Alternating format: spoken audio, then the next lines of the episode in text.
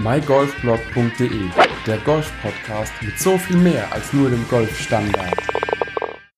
Hallo und herzlich willkommen zu dieser neuen mygolfblog.de Podcast-Ausgabe.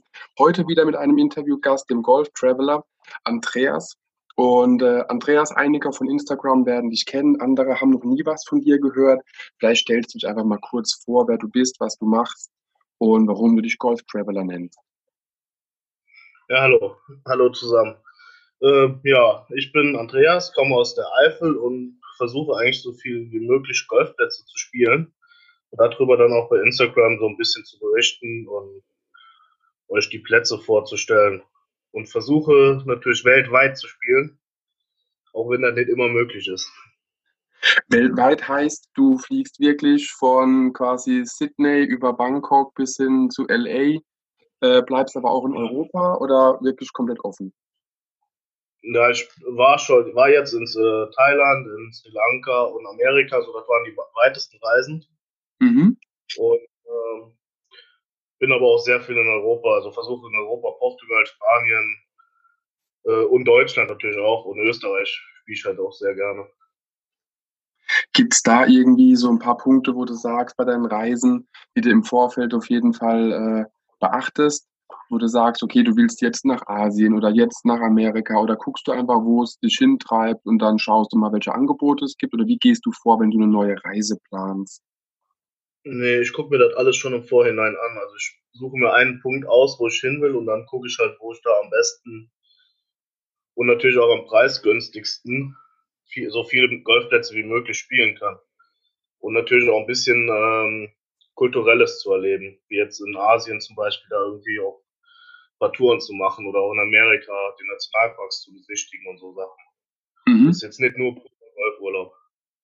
Also du verbindest quasi Sightseeing mit Golf und guckst, dass du auch noch wirklich was vom Land siehst und nicht nur auf dem Platz und damit halt zurück ins Ressort quasi, sondern versuchst auch noch Kultur mitzunehmen, Leute kennenzulernen und einfach ein bisschen im Land genau. was zu erleben. Perfekt, perfekt. Ja. Genau, wie gehst du bei deiner Reiseplanung vor? Du hast gesagt, du äh, guckst dir quasi ein Ziel aus und dann guckst du wieder da dementsprechend kostengünstig äh, so viel Golf oder auch kulturelle Sachen unterbringen kannst, wie nur möglich. Aber äh, also wo bekommst du deine Inspiration her? Gehst du auf einschlägige Golf-Travel-Seiten oder du siehst irgendwo einen Golfplatz und sagst, den muss ich spielen, ich gucke, welche Möglichkeiten bestehen?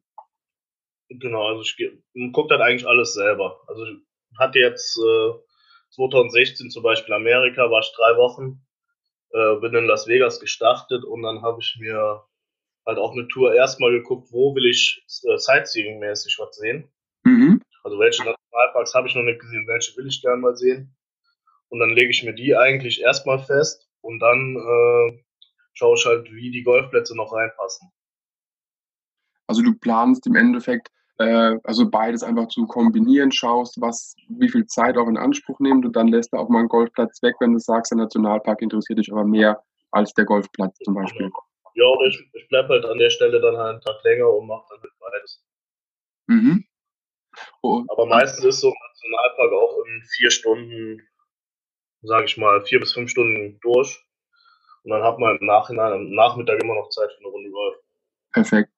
Und wie viel, also du versuchst dann äh, ein oder zwei Runden pro Tag reinzubekommen oder guckst du einfach, okay, zwei, drei die Woche oder je nachdem, was das Ziel ist, was du dann auch schaffen kannst oder wie gehst du da vor? Ja, ich gucke halt, wie der zeitlich mit dem anderen vereinbar ist. Mhm. Also, aber normalerweise, wie jetzt Amerika, da ist ja viel Autofahrerei noch dazwischen, da hatte ich äh, dann halt höchstens zwei Sachen am Tag. Also entweder Nationalpark und eine Runde Golf oder halt nur Nationalpark oder nur eine Runde Golf, also nie zwei Runden am Tag. Mhm.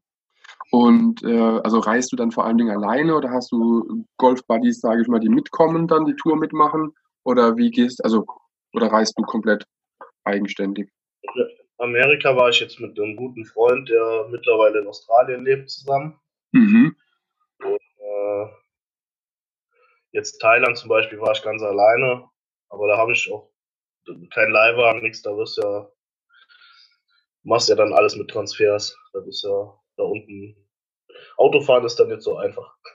Nee, das, also ich kenne es nur vom, war noch nie dort in der Ecke, aber ich kenne es von, von Bekannten, die dann einfach sagen, okay, wir mieten uns einen Roller und Hauptsache irgendwie alles drauf, was drauf passt und dann passt es schon mit dem Ankommen irgendwie. Genau. Genau. Ja, in Amerika gucke ich halt schon, dass ich da immer auch jemanden dabei habe. Ich war da schon mit, ja, mit einigen Freunden oder auch mit meinem Vater, der spielt zwar selber kein Golf, aber der ist dann halt an den, zu den Zeiten woanders hingegangen, hat sich da ein bisschen angeguckt und ich bin dann halt in der Zeit Golf spielen gewesen. Also es gibt immer wieder schlimmere Beschäftigungen, als eine Runde Golf zu spielen. Und wenn dann der Mitreisende auch noch eine Beschäftigung hat, ist es ja auch gut. Und wenn man das alles kombinieren kann, ist es ja definitiv ein Gewinn für beide Seiten.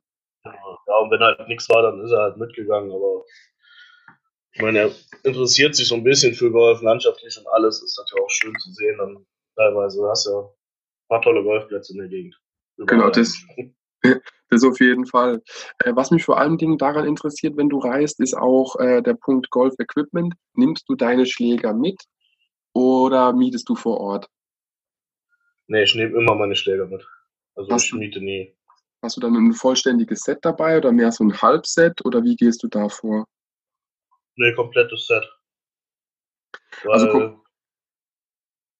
du mhm. hast ja bei jetzt im Flieger ein halbes Set mit oder, oder ein ganzes Set mit, mitnimmst, ist ja, kommt im Endeffekt auf denselben Preis.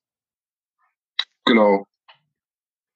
Nee, das war so die, die Überlegung, die ich noch hatte. Ähm, wie gesagt, ob es da vielleicht einen Tipp gibt, wenn du selbst Schläger leist, wie man vielleicht äh, da am Reiseziel auswählen kann, wie, wo, was gibt. Aber wenn du deine Sachen mitnimmst, dann hast du ja bestimmt auch ein gewisses Travel-Cover, mit dem du Erfahrung hast oder ein Travel-Bag. Gehst du dann da eher auf äh, diese Soft-Variante oder hast du einen Hartschalen-Case? Ja, ist so ein halb-halb. Also da ist unten am Fuß ist so eher hart und dann oben ist dann soft, aber nicht so ganz soft, sondern so ein bisschen gestärkt. Also mhm. das ist jetzt so eine Mischung eigentlich aus beidem. Und hast also du schon. Das soft ist halt Problem, äh, muss halt die Schlägerköpfe irgendwie schützen. Genau, weil das wäre jetzt meine nächste Frage, ob du schon mal eine negative Erfahrung gemacht hast während dem Gepäcktransport, dass irgendwas kaputt gegangen ist oder irgendwie abhanden gekommen ist oder ist bis ja alles gut gelaufen? Nee, bisher alles gut. Mein Bag ist zwar zweimal verspätet nach Hause gekommen, aber kam bisher immer an. Perfekt. Und auch immer vollständig. Immer vollständig, ja. Wunderbar. Äh, Gibt es irgendwas, wo du sagst, das muss man auf Reisen, vor allem was Golfreisen angeht, auf jeden Fall mitnehmen, wo man vielleicht per se gar nicht so dran denkt, wenn man jetzt immer nur auf dem Heimatplatz spielt? Ja gut, da kommt drauf an, wo du hinfährst. Ich meine, äh, verschiedene Länder haben halt andere Arten von Mücken und alles. Also musst du auf jeden Fall anderes Zeug mitnehmen als hier in Europa. Mhm. Wie jetzt zum Beispiel in. Das Zeug, was die in Europa kriegst, dann interessiert die da unten nicht. Da musst mhm. du dann vor Ort immer eigentlich kaufen. Also nicht mitnehmen, sondern vor Ort dann besorgen. Genau, also dann vor Ort einfach mal irgendwo in ein Geschäft gehen, fragen, wie sieht's aus, was habt ihr da an, ich sag mal, Antiprom, mhm. ohne Werbung zu machen, bloß in gescheit. Genau, ich war jetzt in Thailand, war ich auch in der Apotheke und habe gefragt, was ist denn so, was, was er so empfehlen würde. Und äh, ja, da habe ich mir das Zeug halt geholt. Hat auch einigermaßen geholfen. Mhm. Und ganz befreit von Mückenstichen kommt man da, glaube ich, eh nicht weg. Nee, ich würde sagen, ich habe noch nie ein Medikament oder Spray oder irgendwas benutzt, äh, was komplett 100% gewirkt hat. Irgendwo kommt doch ein Vieh dran und ja, ergötzt sich ja. am Blut. Genau. Äh, du hast ja gesagt, du warst ja jetzt erst in Thailand, warst aber auch in Sri Lanka und auch in den USA. Hast du da äh, verrückte Reiseerfahrungen, von denen du berichten kannst, die man vielleicht in Europa oder vor allem in Deutschland nicht erleben kann, die du dort erlebt hast? Ja gut, ich sag mal, in Sri Lanka war ich damals mit 20, also vor, vor 13 Jahren. Da war meine erste Tour überhaupt in, äh, so in Ausland mhm. zum Golfen das war halt schon alles relativ äh, neu, dann halt auch ganz komplett andere Kultur und was, was halt damals komplett ungewohnt war, war halt einen Caddy zu haben. Und den musste man ja dann, oder muss man ja mitnehmen.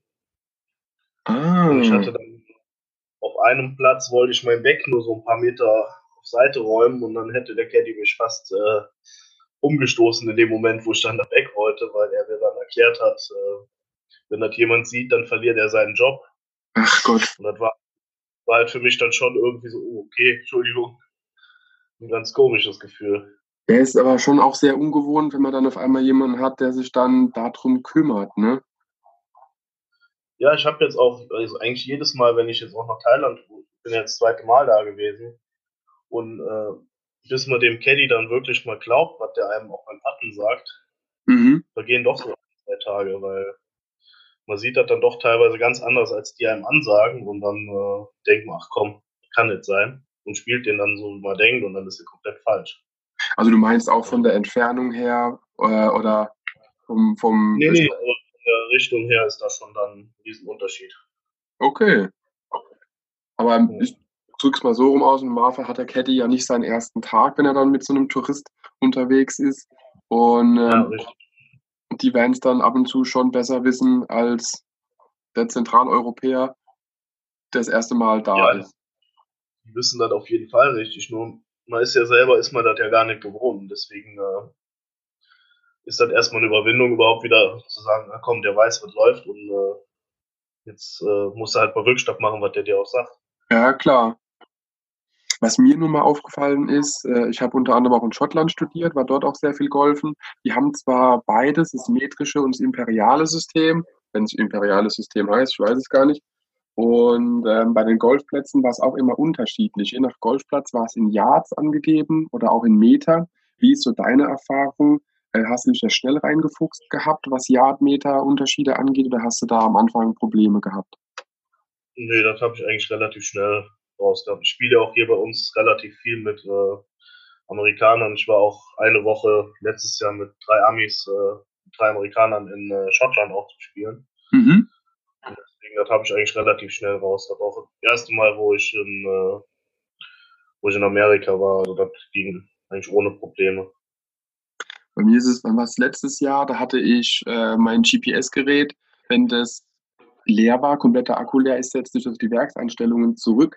Und dann sind auch Yard anstatt Meter drin, wenn man dann seinen Schlag misst und kommt beim Driven irgendwie auf 300 Meter, wo man maximal 240 schafft oder 250, äh, dann ist man schon ein bisschen verwirrt. Und das ist mir immer nur so aufgefallen, wenn man dann zu arg auf die Technik vertraut und weniger auf das eigene Empfinden oder auch die Markierungen auf dem Platz, dass es dann schon ein bisschen, ja, ich sag mal, dumm werden kann.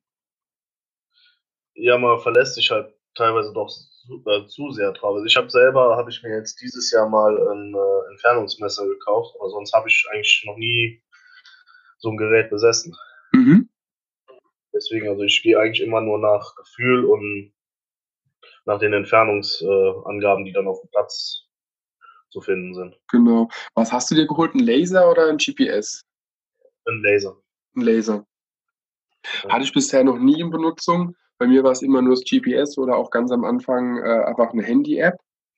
Und äh, also was, was bei mir bei den ganzen Sachen auf jeden Fall oder für mich hilfreich ist, ist, wenn man nicht genau weiß, wie die Fahne steht und dass man dann weiß, okay, nimmt man doch einen Schläger mehr oder doch einen Schläger weniger, äh, um einfach noch näher an die Fahne ranzukommen. Aber an sich, ja, so oft gucke ich auch nicht drauf wie manch anderer und ob jetzt fünf Meter sind oder drei Meter mehr, das macht bei mir den Bock nicht fett. Äh, wie sieht bei Wie bitte? Ich sag bei mir auch nicht. Ja, dann ist es doch perfekt, genau. Ähm, ich habe hab mir den Laser eigentlich auch nur gekauft, wie jetzt äh, für Mannschaftsspiele. Mhm.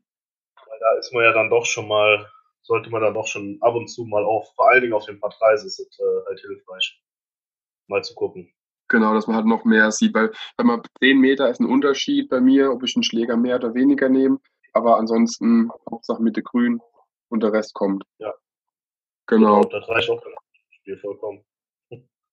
Hattest du irgendwie bei, de bei deinen Reisen schon mal irgendwo einen Vorfall, wo du sagst, äh, das ist seltsam, das war komplett ungewohnt, abgesehen von dem Caddy, den du schon angesprochen hattest. Aber gab es irgendwo ein Erlebnis, wo du sagst, das ist dir bisher hängen geblieben und das wirst du auch nie wieder rausbekommen aus dem Kopf, egal ob positiv oder negativ?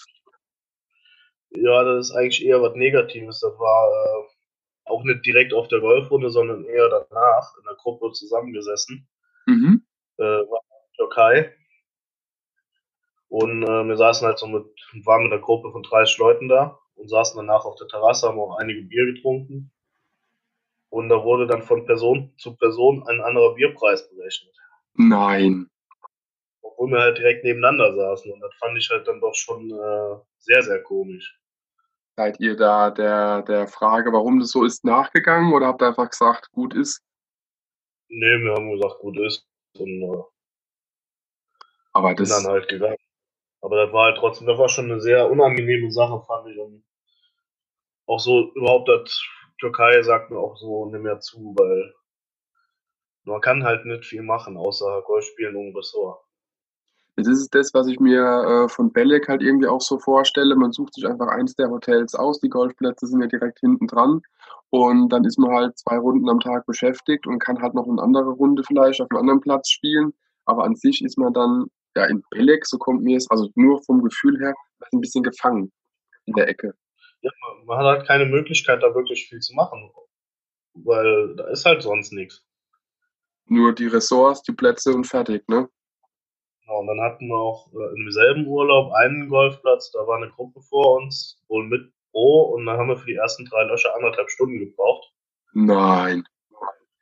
Und äh, sind, haben dann neun Loch, im, äh, bevor es dunkel wurde, geschafft, aber haben dafür knapp 100 Euro Greenfee bezahlt. Boah. Und da steht ja, in jedem Loch steht da irgendwo ein Marschall und die sagen, ja, wir können nichts machen, die sind die ganze Woche eingebucht und äh, wir dürfen nichts machen. Ja, super. Ja, und da war ich halt, also das waren so zwei Erlebnisse in der Türkei, die mich da auch äh, wirklich sehr negativ da beeinflusst haben und auch so negativ beeinflusst, dass ich sage, ich würde da nicht mehr hinfliegen. Ja, das wäre jetzt meine nächste Frage gewesen, ob das für dich dann so ein bisschen ein, äh, ein No-Go-Land oder No-Go-Area in der Türkei geworden ist, dass du sagst, es ist nichts mehr für dich und suchst du dir andere Ziele aus ja, es ist halt, Türkei ist halt einfach nur alle sieben oder acht Minuten Viererflight raus und hoffen, dass alles läuft, aber da wird nichts wirklich gemacht. Und das bin ich halt von anderen Ländern wie Portugal oder Spanien äh, anders gewohnt. Weil da hatte ich mal eine Runde, da haben wir auch meinen Ball gesucht, ein bisschen länger. Mhm. Und dann äh, kam der äh, Marshall vorbei und sagte, hier kommt, ihr müsst Gas geben, ihr habt den Anschluss verloren. Und mhm. drei Wochen später war er dann wieder dran, da kam er dann vorbei und sagte, super, habt ihr gut gemacht. Also so stelle ich mir das eigentlich im Urlaub dann auch vor. Weil dann ist es mehr Urlaub anstatt Frust oder Druck. Genau. Genau. Aber das, also wie gesagt, mit den Bierpreisen, das finde ich immer noch sehr, sehr verwirrend. Äh, und klar, also für drei Löcher, eineinhalb Stunden, das macht keinem Spaß, egal wie gut oder schlecht derjenige spielt, weil da ist ja irgendwo jegliche Routine und jegliche, äh, wie nennt man das? Ja, da kommt man ja gar nicht rein. Das ist genau, man kommt null rein.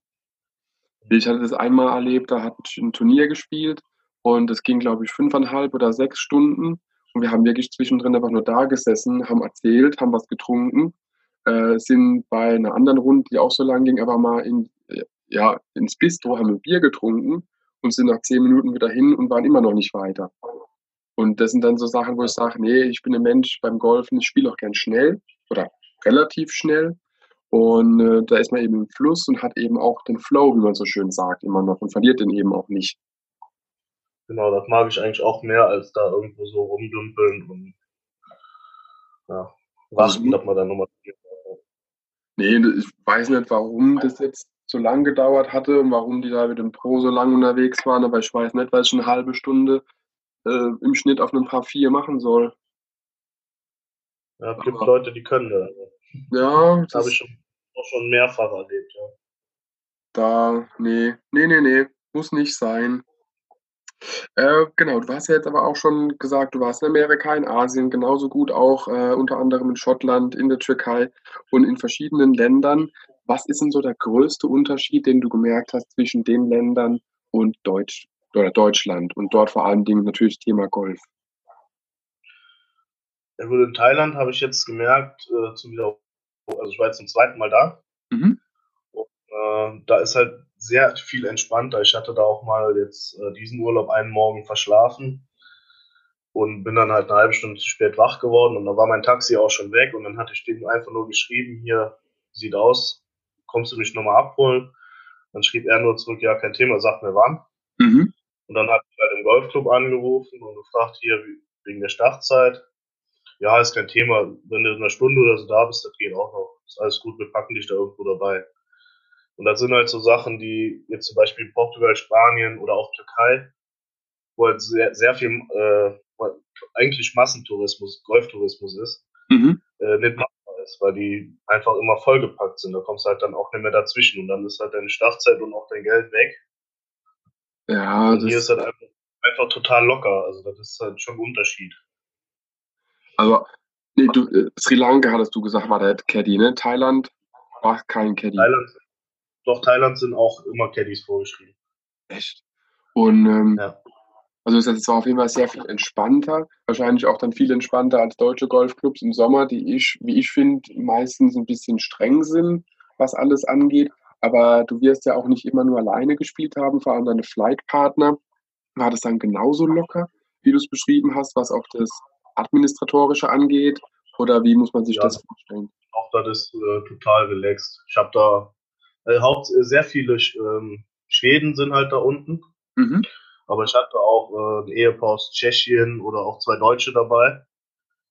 Und äh, mit denen war auch alles total relaxed. Also ich hatte da auch nie wirklich, dass da von hinten Druck wäre oder, von, oder vor uns, äh, dass wir ewig warten mussten. Das äh, ging eigentlich alles in einem Fluss da durch. Also das, die Plätze waren auch nicht so überfüllt. Also einfach ein bisschen ruhiger, ein bisschen lockerer, entspannter, als man jetzt so als Durchschnitt, Durchschnittsdeutscher gewohnt ist. Genau. Also Aber ich sag mal, hier an einem Wochenende auf dem Platz, wo äh, voll ist, hast du halt entweder Stress, dass du äh, von hinten Stress bekommst, dass dir jemand Stress macht, oder halt vorne weg, dass du stehen musst. Es ist halt kaum, dass du mal auf einem gut besuchten Golfplatz äh, wirklich deine Ruhe hast, auch in, mitten im Sommer. Ne? Nee, kenne Das ist halt ich, schon ein Riesenunterschied. das kenn ich nicht. Also auch im Winter jetzt, wenn ich draußen war, äh, der Platz war selten äh, leer. Also du hattest mindestens immer einen vor dir und einen hinter dir. Selten mal, dass ein Loch frei war. Aber es gut. kommt auch immer auf den Platz an, wie viele Mitglieder eben auch drauf sind und was dann halt auch dementsprechend sich einbucht. Auch ganz klar. Genau.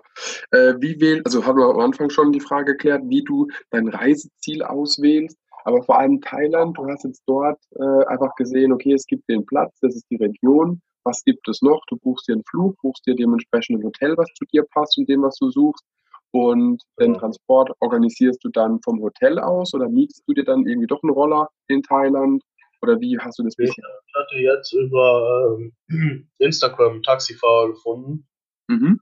Und der hat mir halt, ich hatte ihn alle Touren gefragt und der hat mich eigentlich auch von Anfang bis Ende, hatte ich alle Touren bei ihm gebucht. Also kann ich mir das vorstellen wie ein Uber-Fahrer, der dann äh, für dich nur da ist. Ja, das war jetzt schon, äh, ist schon ein normaler Taxifahrer. Ich denke, der hat auch mehrere Fahrer. Der, der Transport jetzt vom Flughafen zum Hotel, der dauert knapp drei Stunden. Da hat er jemand anderen Mhm. äh, gebucht, der dann gefahren ist. Und äh, aber die Touren vor Ort, die hat er immer gefahren, alles was jetzt nur eine Viertelstunde oder 20 Minuten vom Golfplatz da weg, also auch Golfplatz nur 20 Minuten dazwischen waren oder so, da ist er dann auch gefahren und hat gesagt, hier, sag mir eine Zeit, dann komme ich dich wieder abholen. Mhm. Äh, auf den Plätzen, wo ich jetzt eine Stunde gefahren bin, da haben die halt gewartet, bis ich fertig war und dann sind wir wieder zurückgefahren. Also sie haben dann die, ich sag mal, im Schnitt vier Stunden gewartet und dann Retour. Genau. Okay. Äh, Ja, und auch, auch wenn du dann halt nach der Runde jetzt noch ein bisschen länger brauchst, dann hat er halt auch gewartet, das macht denen da gar nichts aus. ja, weil seine Tour ist ja bezahlt, du zahlst ja und je nachdem, ob die dann auch Taxameter haben oder ob das dann mehr so, der zahlt das, der zahlt das ist. Äh, es dürfte ja so oder so für, für Deutsche recht günstig sein, da unten, denke ich mal, die Fortbewegung. Man macht auf jeden Fall, man macht vorher einen Festpreis aus. Okay. Und äh, ich sag jetzt mal von Bangkok nach Hua Hin, das ist knapp drei Stunden, dreieinhalb Stunden Fahrt, äh, habe ich jetzt umgerechnet äh, 60 Euro bezahlt. Ja, das ist ja aber nix. So im Nee, Vergleich. und der holt dich am Flughafen ab und setzt dich direkt vom Hotel ab und Und von daher ist das informierst du dich da auch, welche Preise dann auch ortsüblich sind oder sagst du einfach, alles klar, komm, wir gucken, verhandeln ein bisschen und schauen, wo wir uns einigen? Ja, ich hatte das erste Mal, wo ich gebucht habe, habe ich unten über ein Reisebüro vor Ort die ganzen Transfers gebucht. Mhm. Und die waren halt doch äh, extrem teuer. Und deswegen hatte ich jetzt halt den Taxifahrer auf Instagram da gefunden und angeschrieben und gefragt, hier, was nimmst du für das und das? Und ich habe jetzt knapp die Hälfte von dem bezahlt. Also ich meine, der Transfer von Bangkok zum, zum Hotel war ungefähr gleich. Mhm. Aber vor Ort, äh, die Transfers waren jetzt so schon deutlich günstiger. Okay, ja, wenn man die Hälfte sparen kann, kann man es in Green Fee investieren. Genau. Genau. Ähm, aber ansonsten, also über ein Reisebüro oder so einen Golfreiseanbieter hast du bisher noch gar nichts gebucht, immer nur individuell. Äh, die Flüge buche ich mittlerweile alle über das Reisebüro. Mhm. Weil mir Air Berlin damals äh, zwei Flüge kurzfristig storniert hatte, die ich dann teuer nachbuchen konnte. Äh. Und da mache ich mittlerweile alles über Reisebüro, weil dann bin ich eher auf der sicheren Seite.